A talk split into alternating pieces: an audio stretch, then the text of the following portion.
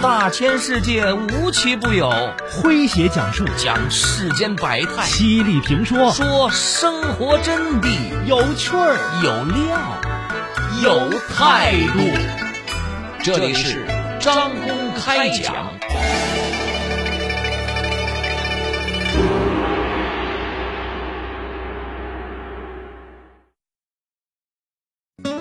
二零二二年的七月二十七号。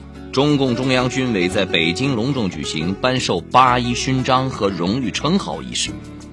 中共中央总书记、国家主席、中央军委主席习近平向八一勋章获得者杜国富、钱七虎、聂海胜等颁授勋章和证书。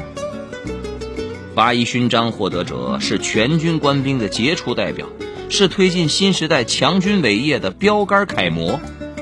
钱其虎是我国现代防护工程理论奠基人，防护工程学科的创立者，中国工程院首批院士，国家最高科学技术奖获得者，军事工程专家。他曾经冲进核爆中心勘察爆炸现场，为我国铸造可抵御多型核弹的地下钢铁长城。他把一千六百万元的奖金全部捐出。被表彰为全国优秀共产党员、全国道德模范。钱七虎对记者感叹说：“我从小到大得到国家的帮助才完成学业，我还有什么不能贡献的呢？”来听今天张工为各位讲述：钱七虎少将，我还有什么不能贡献？作者方舟。说，一九三七年的十月二十六号，钱其虎出生于江苏省昆山市淀山湖镇的一艘逃难的乌篷船上。父亲是区公所的职员，因为是家里的第七个孩子，父母给他取名为七虎。钱七虎七岁时，父亲病逝，母亲摆鱼摊养活七个孩子。国难当头，家境贫寒，年幼时的钱七虎就很明白，贫弱会受欺凌，所以他学习格外的努力。新中国成立之后，成绩优异的钱七虎依靠政府资助进入了上海中学。钱七虎十分珍惜这个难得的学习机会，六门功课里有四门是满分。钱其虎的成绩单被上海抗美援朝慰问团带往前线，激励志愿军战士们奋勇杀敌。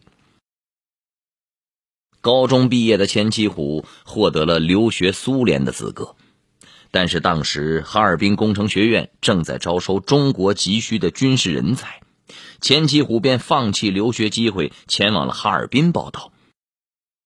防护工程专业因为整天跟黄土这个铁铲打交道，很少有学生愿意学。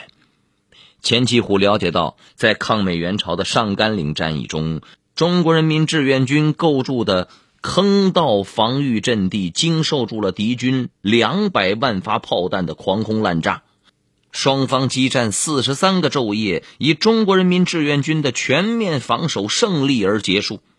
上甘岭坑道被誉为了攻不破的最后一道防线。防护工程意义重大，钱七虎毫不犹豫的选择了这个冷门专业。在哈尔滨六年专心学习的钱七虎只回过一次家，著名的松花江春天融冰的美景他没看过，哈尔滨的冰灯他也无暇欣赏。读完硕士，作为全年级唯一的全优毕业生，钱其虎被保送去苏联的古比雪夫军事工程学院攻读博士学位。钱其虎学成归来时，我国正面临着核打击的现实威胁，钱其虎投入到了建设地下核弹防护工程中。由于所参与的防护工作属于绝密，钱其虎很少和外界接触。就连结婚，他也是利用参加学术会议的一天时间匆匆完成，给新婚妻子留下了六个字：“我有任务，走了。”夫人袁辉在延安保育院长大，理解钱其虎的工作特殊性。婚后夫妻俩长达十六年的两地分居，出于保密需要，钱其虎经常会人间蒸发。在人迹罕至的西北戈壁，随着一声巨响，一团巨大的蘑菇云腾空而起。身着防护服的钱其虎迅速冲进核爆中心，勘察爆炸现场。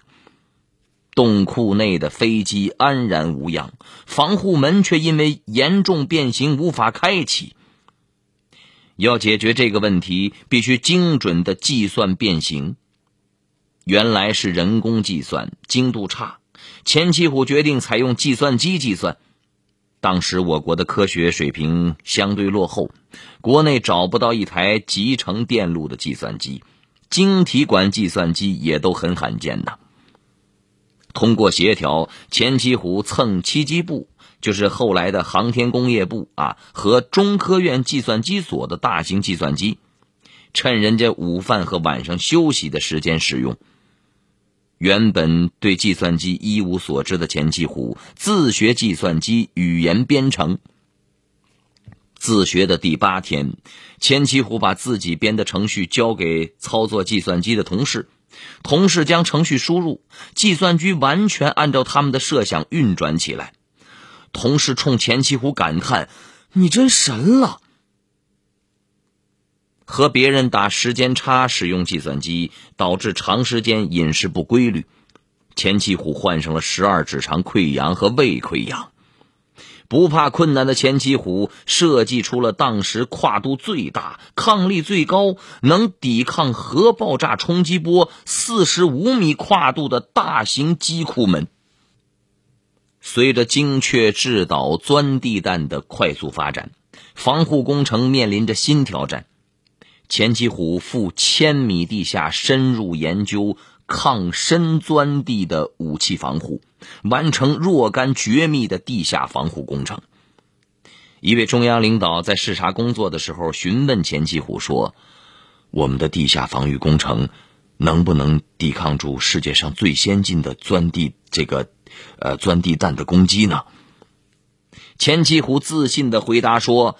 我们的防护工程不仅能够防当代的钻地弹，还能防未来可能的战略武器打击。什么钻地弹来了都不怕。二零二二年的七月二十七号，中共中央军委在北京隆重举行颁授八一勋章和荣誉称号仪式。中共中央总书记、国家主席、中央军委主席习近平向八一勋章获得者。杜国富、钱七虎、聂海胜等颁授勋章和证书。八一勋章获得者是全军官兵的杰出代表，是推进新时代强军伟业的标杆楷模。钱七虎是我国现代防护工程理论奠基人，防护工程学科的创立者，中国工程院首批院士，国家最高科学技术奖获得者，军事工程专家。他曾经冲进核爆中心勘察爆炸现场，为我国铸造可抵御多型核弹的地下钢铁长城。他把一千六百万元的奖金全部捐出，被表彰为全国优秀共产党员、全国道德模范。钱七虎对记者感叹说：“我从小到大得到国家的帮助才完成学业，我还有什么不能贡献的呢？”来听今天张工为各位讲述钱七虎少将，我还有什么不能贡献？您正在收听的是张公开讲，这里是张公开讲，在下张公，我们接着往下讲。说一九九二年，珠海机场扩建。三灶岛南端的炮台山成了飞机起降的障碍。要炸掉炮台山，需要总装药量一点二万吨，爆炸当量相当于美国在日本广岛投下的原子弹的百分之六十了。距离炮台山六百米处有两个村庄，爆破必须保证村庄的房子不能被震垮。业界认为这是不可能完成的任务，正担任南京工程兵工程学院院长的钱其虎主动请缨，七下珠海，反复勘察，直到爆破前一天，他还在忙着计算细节，彻夜无眠。因为认定是异想天开，爆破当天，国内外的媒体云集呀，一点二万吨的炸药和数万支的雷管轰然起爆，炮台山瞬间被切成了三段，抛入大海。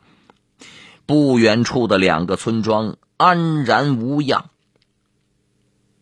这次爆破至今仍保持着世界上最大条形装药工程爆破当量的记录，被称为了“天下第一爆”。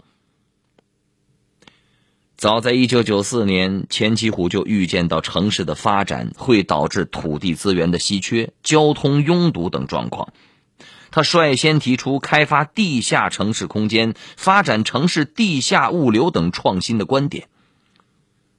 二零零二年，钱其虎在北戴河被党和国家领导人召见时，提出在长江上修建越江隧道，建议被采纳。钱其虎担任南京长江隧道专家委员会的主任。两年多以后，南京长江隧道开工，钱其虎大胆的采用盾构法，取代传统的沉管法，用直径十五米。相当于五层楼高的这个盾构机开掘隧道，这在全世界都属于首次。南京长江隧道克服了地质条件复杂、渗水性强、水土压力高等多项世界级难题，被誉为了天下第一隧。二零一零年的五月，全线通车。钱七虎收获了国内建筑行业的所有大奖，被南京市委市政府授予“南京长江隧道工程建设一等功臣”称号。钱其虎主持制定的我国首部城市人防工程防护标准，在全国六十多个大中型的城市的毁伤分析中广泛应用，获得了。国家人防科技进步一等奖。南水北调、西气东输、港珠澳大桥、北京城市副中心、雄安新区等国家重大工程建设，都倾注了钱七虎的心血。钱七虎主导设计制作的空中核爆炸核载模拟装置。解决了我国核爆炸数据少的现实难题。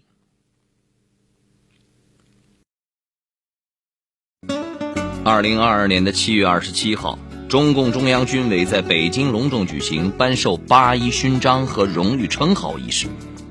中共中央总书记、国家主席、中央军委主席习近平向八一勋章获得者。杜国富、钱其虎、聂海胜等颁授勋章和证书。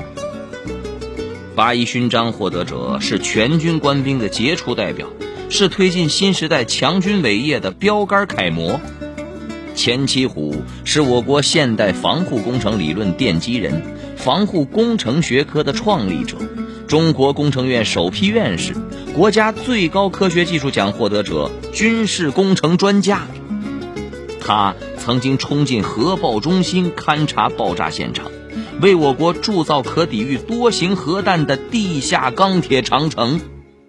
他把一千六百万元的奖金全部捐出，被表彰为全国优秀共产党员、全国道德模范。钱其虎对记者感叹说：“我从小到大得到国家的帮助才完成学业，我还有什么不能贡献的呢？”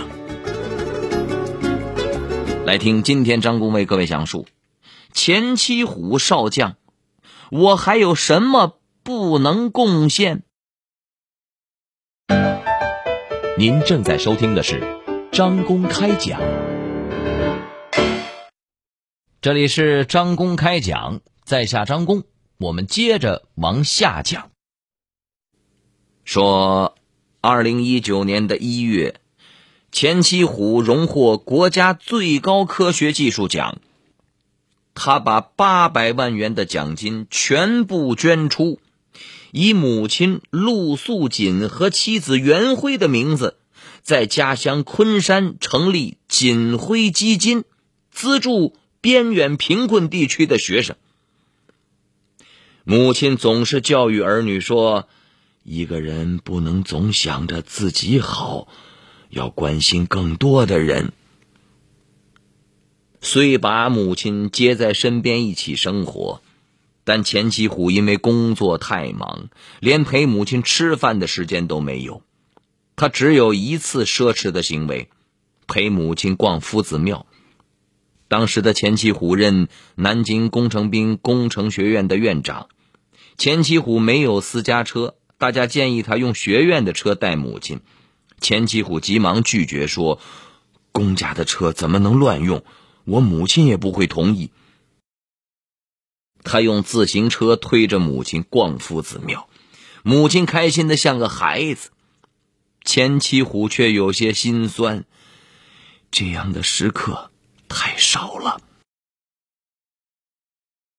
母亲去世后，钱七虎眼含热泪，愧疚的说：“我没有带他到饭店吃他喜欢吃的东西。”没有带他坐过一次飞机，想到这些，我心里很难受。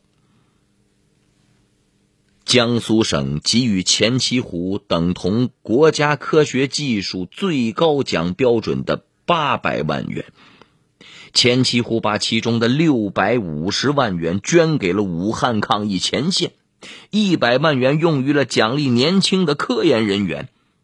最后的五十万元捐给了母校上海中学。不到一年的时间，钱七虎就花光了这一千六百万元的奖金。儿女和钱七虎开玩笑说：“没想到爸爸也会一掷千金。”而生活中的钱七虎那是极其的抠。他经常带夫人在中国工程院院内的食堂吃饭，两人买一份十二块钱的套餐。总有好心人提醒他说：“这套餐是一人份的，你应该买两份。”钱七虎温和的笑着说：“买两份吃不完，太浪费，两人吃一份正好。”夫人一言不发。笑眯眯的和他分享食物。女儿钱进和小儿子钱卫深知父亲是绝对不允许浪费的，他们早就习惯了每餐都光盘，就连端午节吃粽子也要仔细的把粽叶上的米粒儿吃干净。偶尔外出就餐，哪怕只剩下几根青菜，也要打包回家。光盘不只对自家人。一次，钱七虎候机去长沙，旁边一名乘客起身离开餐桌时，盘子里还剩一个包子。钱七虎忙提醒人家说：“吃不了，应该带走。”吃饭光盘，穿衣也是能省就省。在去新疆出差的时候，钱其虎把衬衫的袖子高高的挽起来。秘书谢东升体贴的问他说：“您是不是觉得热？”钱其虎摇摇头说：“不热，是我的袖口开线了。”秘书要给他买新衬衫，钱其虎坚决不同意。晚上回去缝缝还能穿。按照级别待遇，钱七虎出门是可以乘坐头等舱的。可是他每次出差，不仅让秘书订经济舱，还细心的把每次乘飞机的这个航空里程积攒下来啊。他说：“以后我出差可以用它兑换免费机票。”如今八十多岁的钱启虎仍然忙于工作。喜欢游泳的他每次游五百米锻炼身体。而无论去哪里他都把老伴儿带在身边弥补过去陪他太少的遗憾。好朋友们以上就是今天的张公开讲，为您讲述的是前七虎少将。我还有什么不能贡献？在下张公，感谢您的锁定和收听。明天同一时间，张公将继续为您讲述。明儿见。记录大千世界，刻画众生百相，演绎世间故事，诠释冷暖人生，品百家情，道天下事儿。这里是张公开讲，咱明儿个接着讲。中国音。中国音，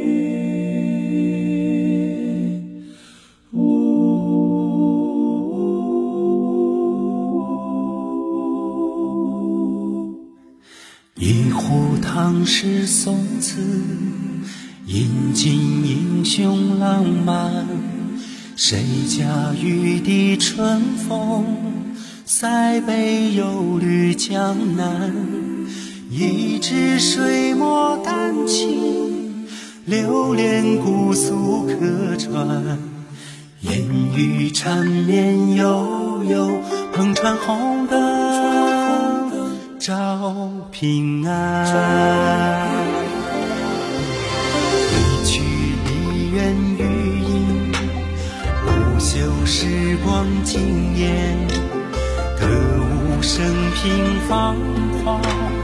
一坛醉了牡丹，一城青砖汉瓦，燃尽岁月铅华。千古风流数今朝，处处天上人间。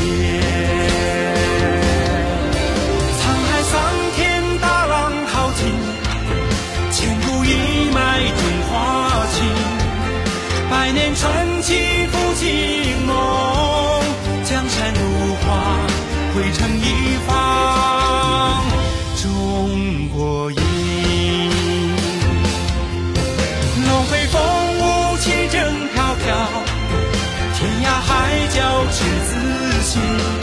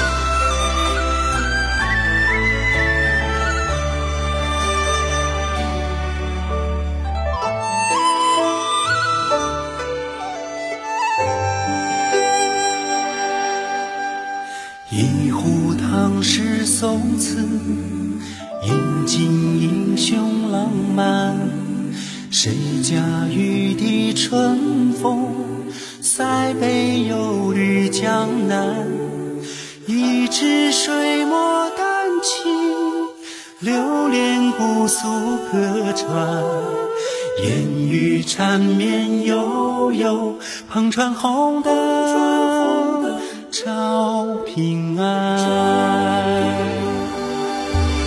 一曲梨园余音，不朽时光惊艳。歌舞升平芳华，一坛醉了牡